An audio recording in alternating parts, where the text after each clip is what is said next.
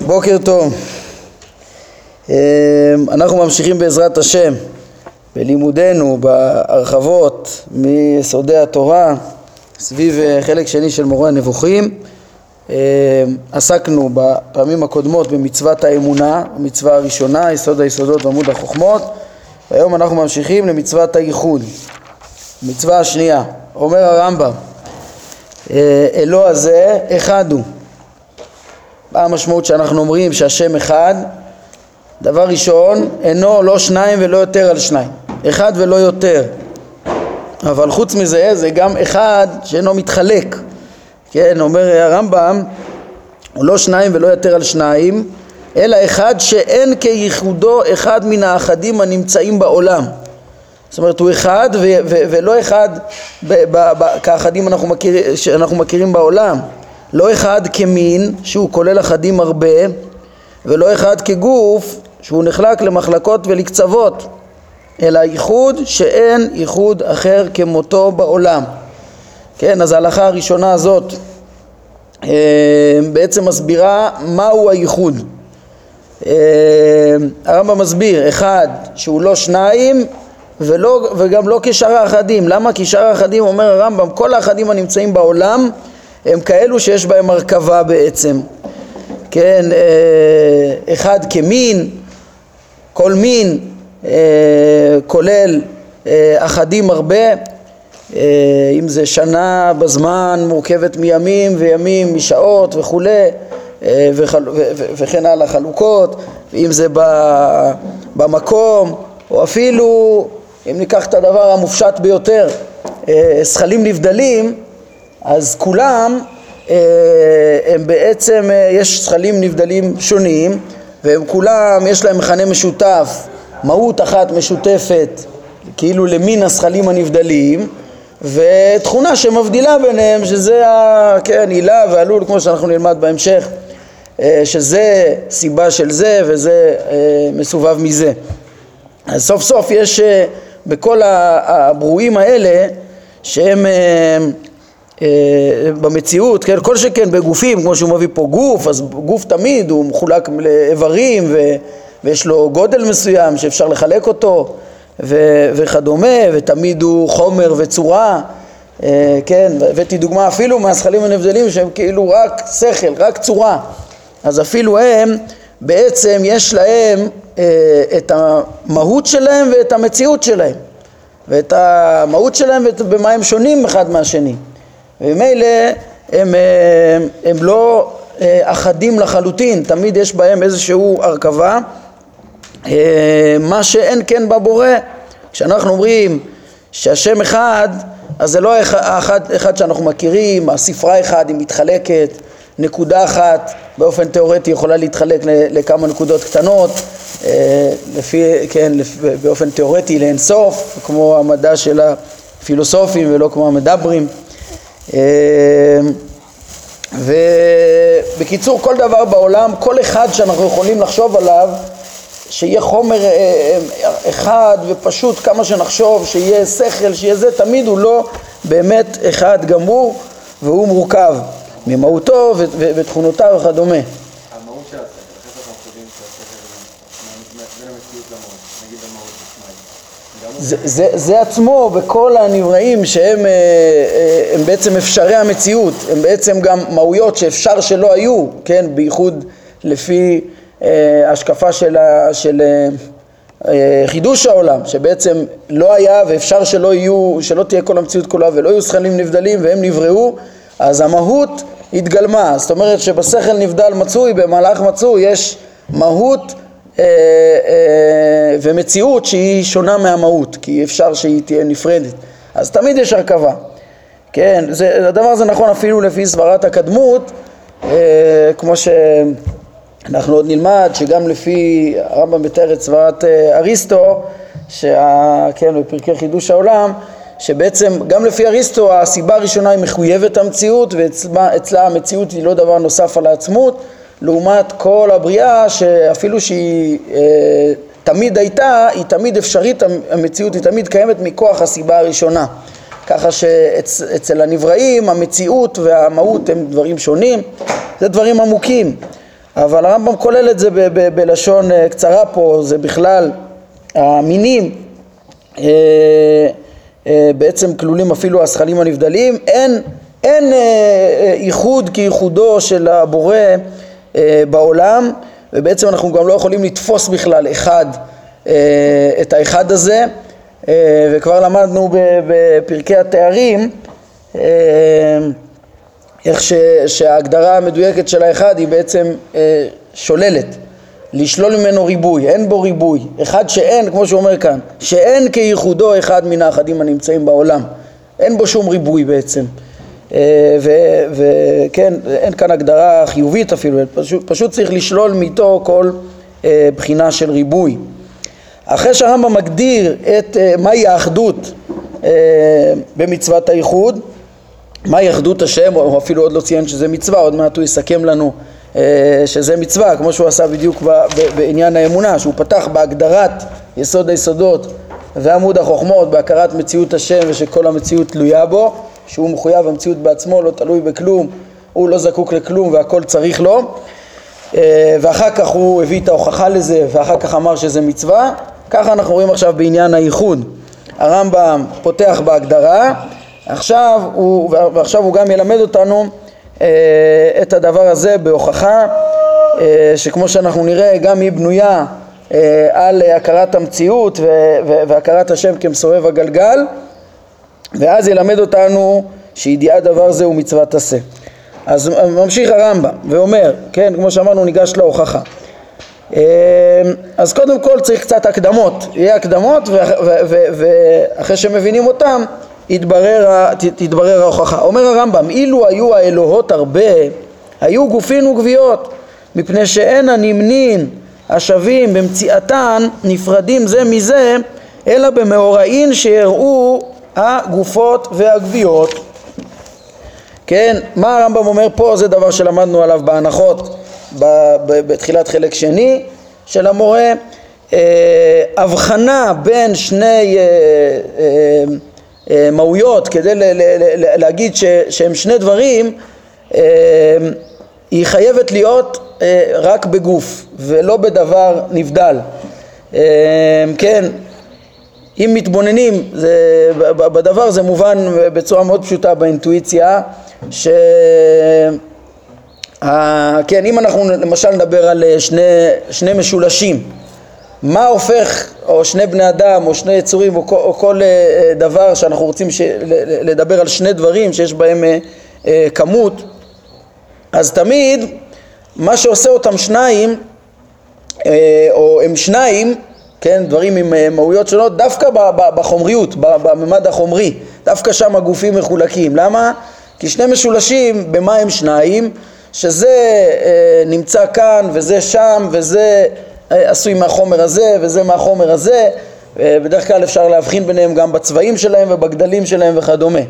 כן, כל הדברים האלה, התכונות האלה בעצם עושות את המשולש הזה אחד ואת המשולש הזה שני, כי זה במקום הזה עם התכונות האלה וזה במקום הזה עם התכונות האלה. אבל אם אנחנו נדבר על מהות, המהות המופשטת של המושג משולש, אז לא יכול להיות שניים. כן, תגיד יש מהות של משולש ויש עוד מהות של משולש, זה אותו דבר, במה אתה מבחין ביניהם. כן, ככה כל דבר, אם תופסים את המהות השכלית אז הוא דבר אחד, וכדי להבחין הבחנות של בין שני דברים, בקיצור כמו שהרמב"ם אומר, חייבים את מקרה הגוף. כל ההבחנות בין הדברים השונים זה בקיום הקונקרטי שלהם במציאות, ברובד הפיזי, שם הדברים בעלי המכנה המשותף והתכונות הדומות נהיים שניים, נהיים נפרדים, וברובד המופשט אין חלוקה. כן, אנחנו נלמד בהמשך בפרק ב' כן, מה זה מלאכים? מלאכים הם נבדלים ושונים. אז הרמב"ם מלמד, כן, אבל גם ברובד, במה הם שונים, במה הם שניים? הם שניים אף על פי שהם לא גופים. התשובה היא שזה עילה וזה עלול, זה, כן, זה נובע מזה וזה נובע מזה וזה נובע מזה, זה ההבחנה היחידה שיכולה להיות ביניהם.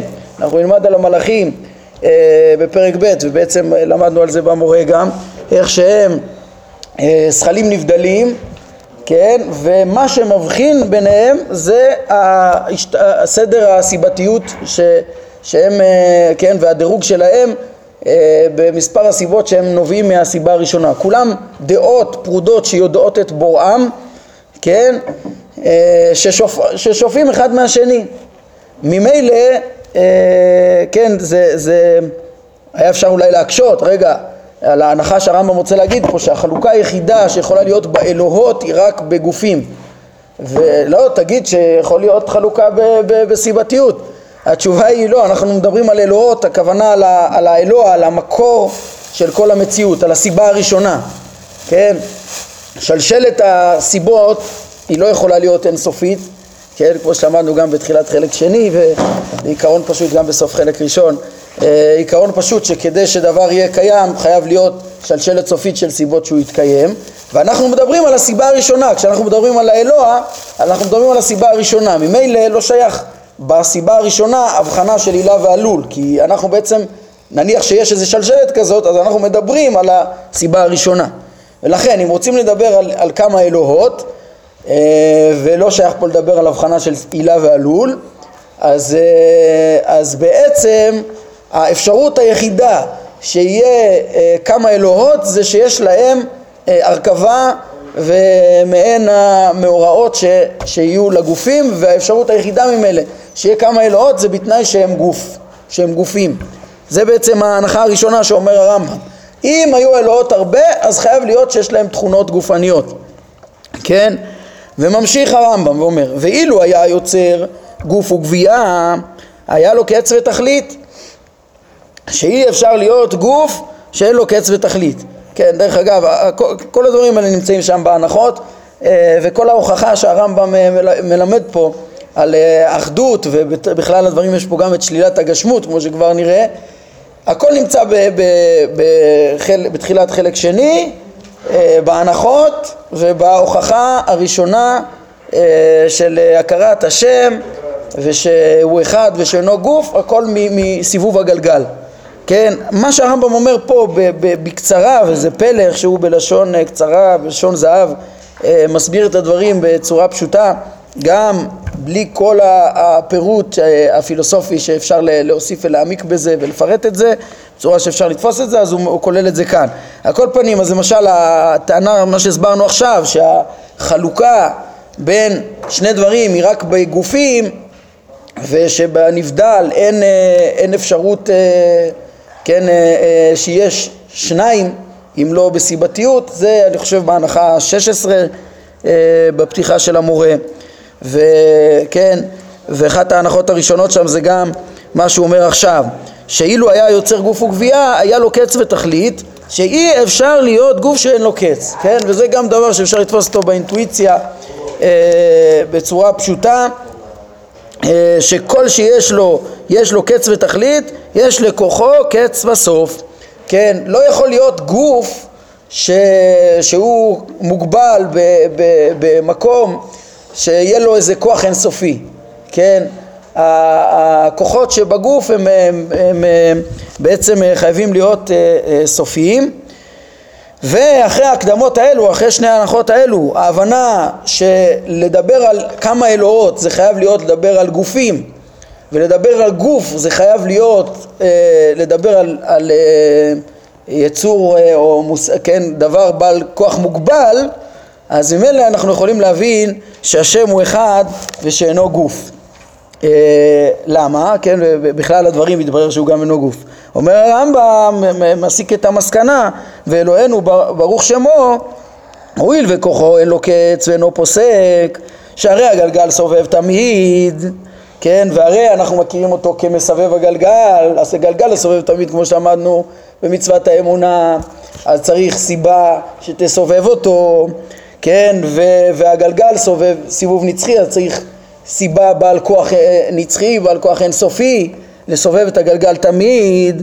אז על כוחנו שאין כוחו כוח גוף, כן? לא יכול להיות שכוחו כוח גוף, אלא יש לו כוח כן, הוא לא יכול להיות בגוף.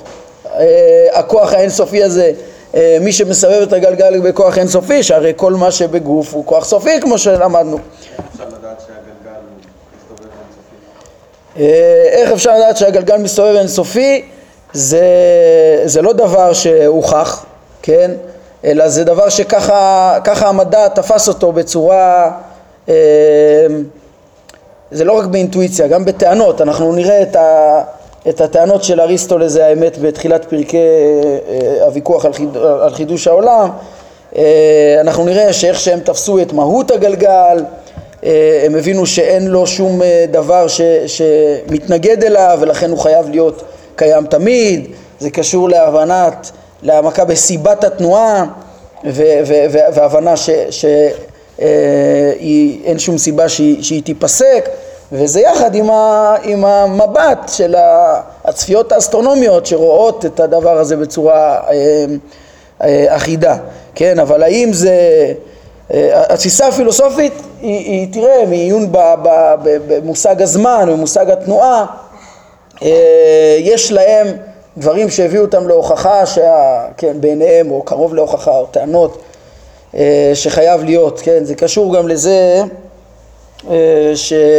שכל תנועה חייבת לקדום לתנועה, וכל דבר שהתחדש, אם תגיד שכאילו צריך להיות לפניו אין סוף תנועות, כי כל תנועה תהיה לפניה תנועה, זה דבר שהפילוסופים פתרו אותו רק על ידי סיבוב גלגל נצחי. אז היה להם טענות כלפי זה, ואנחנו נראה את הטענות האלה שהרמב"ם בעיקרון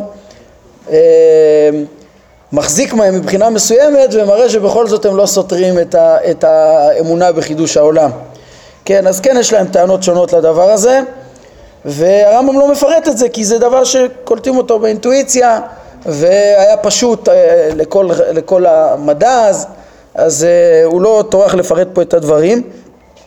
על כל פנים הוא אומר זה דבר פשוט, הגלגל רואים אותו סובב תמיד והוא צריך סיבה שתסובב אותו, וכמו שאמרנו לא יכול להיות שבעל גוף יהיה לו כוח נצחי לסובב את הגלגל תמיד, ולכן מסובב הגלגל הוא לא גוף ולא כוח גוף, כן?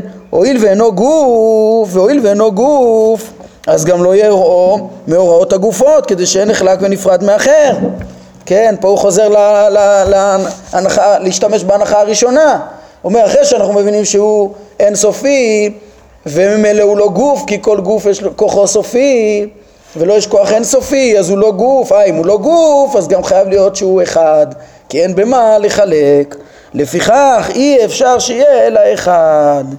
וידיעה דבר זה מצוות עשה שנאמר אדוני אלוהינו אדוני אחד. אז זה בעצם מצוות הייחוד לפי הרמב"ם, עם ההבנה המעמיקה של מהו הייחוד ועם ההוכחה שהרמב"ם בעצם, כמו שאתם רואים, לומד מעצם זה שמכירים את השם כמסבב הגלגל. דיברנו פעם שעברה על התועלות הגדולות שיוצאות לרמב"ם מהכרת השם דרך היותו מנהיג הגלגל. אז התועלת האחרונה שאנחנו מציינים פה זה שמתוך זה גם מתברר ההכרח בהיותו אחד, כן?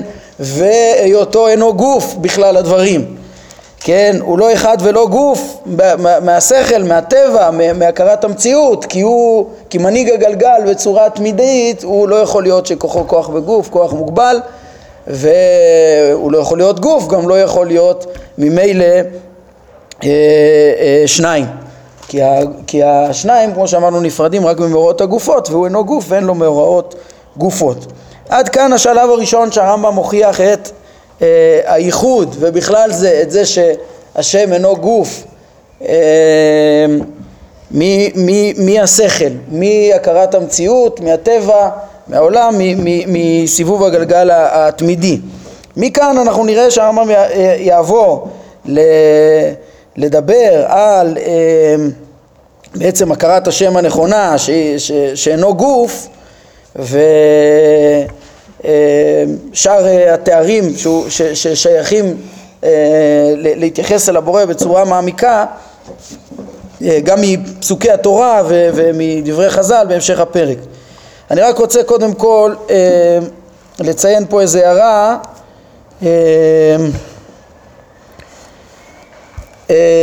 דבר ראשון שחייבים להתייחס, שגם לא התייחסנו בעניין מצוות האמונה, אבל בעצם כאן אפשר להשלים את הדבר, שכמובן שההוכחה הזאת שהרמב"ם הביא פה, אז לאור המדע הידוע לנו היום, אז זה הוכחה שפג תוקפה, כן? וכבר דיברנו על זה גם במורה, שכבר מאז המדע של ניוטון, לפי המדע של ניוטון, אז אפילו אם היה גלגל שמסתובב בצורה נצחית, אז לא הכרח שצריך סיבה עם כוח אינסופי לסובב אותה, כן? כי לפי המדע של אריסטו, התנועה, כל תנועה היא בעצם, אם לא יהיה כוח שמניע אותה, היא תיפסק, וצריך כוח מתמיד להניע אותה. ולפי המדע של ניוטון, אז יש דבר כזה שנקרא שיווי משקל, ומצב של מנוחה בתנועה, כן? שאם דבר נע בחלל, אז הוא ימשיך לנוע ולא ישתנה המצב של התנועה שלו, גם בלי ששום כוח פועל עליו. הוא לא תשתנה התנועה שלו, אלא אם כן משהו יעצור את התנועה שלו, כן? אם אדם אם אדם יניע גוף בחלל ששם אין חיכוך, אז התנועה לא תשתנה עד שלא יפעל כוח אחר שימשוך את אותו גוף אליו וישנה לו את כיוון התנועה ואת קצב התנועה וכדומה. כל מה שאנחנו מכירים פה בעולם, את כל העצמים שנעים ועוצרים כשמופעל עליהם כוח מסוים, זה בגלל שגם יש כוח שווה של חיכוך שעוצר אותם. לפי זה כל העיקרון הזה של לחפש כוח אינסופי שיניע ושלא יהיה בגוף, כאילו להסביר תנועה נצחית רק על ידי סיבתיות כוח אינסופי שיניע אותו, וזה זה הוכחה שפג תוקפה, בטח הממד המוכרח שבה, כן? מצד שני, העקרונות של הרמב"ם, יחד עם זה שאותם הוכחות שהוא פה הביא לנו כאן תוקפן, העקרונות של הרמב"ם במצוות האמונה יכולים להישאר קיימים ונצחיים. עצם ההבנה שמצוות האמונה דורשת לדעת את השם כמה שניתן ולהוכיח את זה, כן? דרך אגב, לרמב"ם יש גם הוכחות לוגיות, במורה ראינו 4 הוכחות שלו, 2 מהם לא תלויות בהכרת המציאות, אלא הם לוגיות נטו. ספר העיקרים אומר, הם ההוכחות העיקריות למציאות השם ואחדותו ושאינו גוף, הרמב"ם מביא אותם במורה, כן? אבל כבר דיברנו למה הרמב"ם העדיף בזמנו את ההוכחה הזאת מכל הצדדים הגדולים שהזכרנו פעם שעברה, בהתאם להבנה בזמנו שזה הייתה ההוכחה הפשוטה והברורה והחזקה, ושחכמים, כן, שמלמדת על התלות של הבריאה בבורא, והיא הדרך שחכמים רמזו אליה בסודות מעשה בראשית ומעשה מרכבה. אבל יש גם הוכחות אחרות, שאחרי נפילת ההוכחה הזאת ברור שעדיף להעדיף אותן. וחוץ מזה, אפילו בהוכחה הזאת בעצמה, העיקרון הזה שעומד מאחוריה הוא קודם כל העיקרון של חיפוש הסיבתיות לכל התנועות ולכל החוקיות שבטבע. גם אם אנחנו נזהה שיש חוקיות כזאת שדבר נע ולא משנה את התנועה שלו בלי ששום כוח פועל עליו, ועוד אין ספור חוקים שאנחנו מכירים בטבע, כמו כוח המשיכה שאנחנו מזהים בשונה מהתיאור של היסודות והכוחות הפועלים בתוך האטומים ובאלקטרונים והכוחות החשמליים וכל הכוחות השונים והחוקיות של המציאות, אנחנו מזהים אותם אחרת ומאיך שזיהו פעם. סוף סוף החוקיות והסדר זוקקים את הסיבתיות, זה מה שעומד מאחורי כל החשיבה פה, וממילא אפשר לשמר את העיקרון של ההוכחה הזאת, אולי אפילו היום עוד יותר, על ידי ההכרה הרבה יותר משוכללת של המציאות, הרבה יותר מפותחת, הרבה יותר מבוקרת של המציאות, ולהכיר את הבורא מתוך, כן, כמפעיל ומקיים החוקיות. אבל זה לא מוכיח את אחדותו לפי זה. זה לא מוכיח את אחדותו לפי זה, נכון? יש לרמב"ם באמת צריך לקחת אולי גם כן מהלכים אחרים, שוב, פה את אחדותו ושאינו גוף, הכל נבנה על אותו עקרונות פיזיקליים של אריסטו, והיום אנחנו נצטרך לבסס אותם על עקרונות אחרים. ויחד עם העיקרון של ההוכחה הזאת, אמרתי אפילו בהוכחה הזאת יש איזה עיקרון מחשבתי של לחפש את הסיבתיות לעצם קיום החוקיות המוכרת.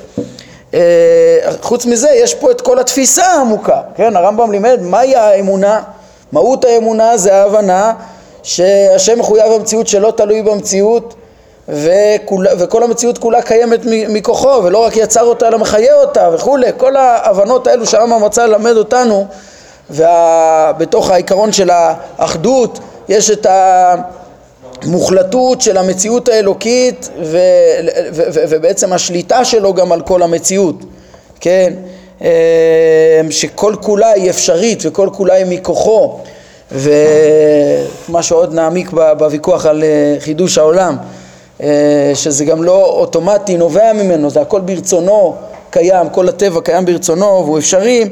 אז זה גם כן, כל היסודות האלה נמצאים ברמב"ם, אז אם נצטרך לשכלל את ההתבוננות בטבע, אחרי שההוכחה הזאת פג תוקפה, אז זה לא ישנה את העקרונות הנצחיים שיש פה, ואת העקרונות של השיטה של הרמב"ם. כן, וזה בעצם דברים שדיברנו עליהם לא מעט, וצריך לקחת אותם גם לכל, או לרוב מה שנראה בפרקים הבאים, לגבי ענייני הכרת המציאות, מעשה בראשית ומעשה מרכבה. כן, אני אומר לרוב הדברים, כי מה שהרמב"ם עכשיו ילך בהמשך הפרק שלנו לתאר את הרחקת ההגשמה וההפשטה של התפיסה של תארי השם וכדומה. השגת השם זה עקרונות נצחיים, וגם מצוות אהבת השם ויראתו והעיקרון של לפי עומק הכרת חוכמתו מתוך הבריאה אפשר להכיר אותו, זה עקרונות נצחיים. אבל הפירוט של מבנה המציאות שאנחנו נראה, המלאכים כסכלים נבדלים שמסובבים את הגלגלים והיסודות, זה דברים שמאוד יעזרו לנו כדי להבין איך הרמב"ם למד את משלי הנבואה ומשלי מעשה בראשית ומעשה מרכבה, ואיך היה חשוב לו לתאם תורה ומדע, ואיך הוא למד את דברי חז"ל ועוד הרבה עקרונות אחרים. אבל כן, אף על פי שהדברים כשלעצמם אנחנו יודעים שהם כבר, עיקרם כבר עבר מן העולם. טוב, אני רואה שאנחנו בסוף הזמן, נציין, יש לנו ממש 2 דקות יש לנו, כן, אז אולי נציין עוד דבר ביחס לעניין ייחוד השם ושאינו גוף כשהרמב"ם לימד אותנו כאן, ואת כל הפירוט של ההלכות הבאות נשאיר לפעם הבאה. מה שנוסיף זה שכן, כידוע, הרמב"ם מנה את יסודי התורה וביאר אותם עוד לפני הלכות יסודי התורה, עוד לפני משנה תורה, כבר בפירוש המשנה, כשהוא ניסח את י"ג יסודות האמונה, י"ג העיקרים. אז אנחנו כבר פגשנו בעצם בשלושת היסודות הראשונים שם, שהיסוד הראשון, מציאות השם, למדנו עליו במצוות האמונה. מצוות האמונה היא להכיר ביסוד הזה, לפי הרמב"ם, זה ראינו בפעמים שעברו, והיום פגשנו גם את היסוד של האחדות עם הביאור שלו, והיסוד של אינו גוף, שהשם אינו גוף. נגענו בהוכחה השכלית של הדבר הזה, ושימו לב, נקודה מעניינת, שלפי הרמב"ם בעצם אמונת שלילת הגשמות זה בכלל מצוות הייחוד. מבחינת ההגדרה ההלכתית זה בכלל מצוות הייחוד. גוף בהגדרה, כמו שהרמב"ם גם עוד ילך ויסביר וכמו שהבנו פה בכלל הדברים, גוף בהגדרה הוא מחולק, הוא מתחלק, הוא לא הייחוד שהתורה דיברה עליו. הייחוד האמיתי הוא רק בנבדלות המוחלטת הבלתי נתפסת של הבורא, וממילא במצוות הייחוד נצטווינו גם על תואר ההשגה של אחד שאין כייחודו ושאינו גוף ואינו כשאר הנמצאים בעולם, אפילו לא כשכלים הנבדלים. כן, אז מה שרציתי להוסיף פה זה שאת העניין הזה של יסודי האמונה, 3 יסודות כבר פגשנו, בכלל מצוות הייחוד שהרמב"ם עוד ילך ויבאר אותה, אנחנו נראה, נפגש גם את היסוד הרביעי, שזה הקדמות והנצחיות, בעצם אי התלות בזמן, זה שהשם אינו נמצא בזמן, זה כמובן גם כן נובע הבנת נבדלותו ושאינו גוף, ובכלל מצוות הייחוד. זה היסוד הרביעי, גם הוא כלול פה, אנחנו נראה אותו בהלכה י"א. וכן, הם העיקרים היסודיים של עיקר מציאות השם, של הכרת מציאות השם בצורה שלמה, מציאות ואחדות בעומקה. העיקר החמישי הוא גם שייך למציאות השם, זה שאין לעבוד שום אלוה אחר, זה יהיה בהלכות עבודה זרה, הרמב"ם מביא אותו. אחר כך שאר העיקרים, מהעיקר השישי עד התשיעי, זה עיקרים ששייכים לנבואה ותורה מן השמיים. בזה לא נעסוק כרגע, אולי רק סביב סוף חלק שני של המורה שיעסוק בנבואה, זה בסוף הלכות יסודי התורה, כן? פרקים ז' עד י', זה בענייני נבואה ותורה מן השמיים. ויש את העיקרים ששייכים להשגחה ושכר ועונש, זה העיקרים העשירי עד י"ג, זה יתבאר אצל הרמב"ם בסוף ספר המדע בהלכות תשובה. אז זה לגבי מניין העיקרים. 4 עיקרים אנחנו הולכים לפגוש בפרק הזה, שהם בכלל 2 מצוות, המציאות והאחדות, 2 מהם כבר פגש, 3 מהם כבר פגשנו, ועוד אחד יהיה בכלל הדברים, כמו שאמרנו. טוב, נעמוד כאן להיום. ברוך אדוני לעולם, אמן ואמן.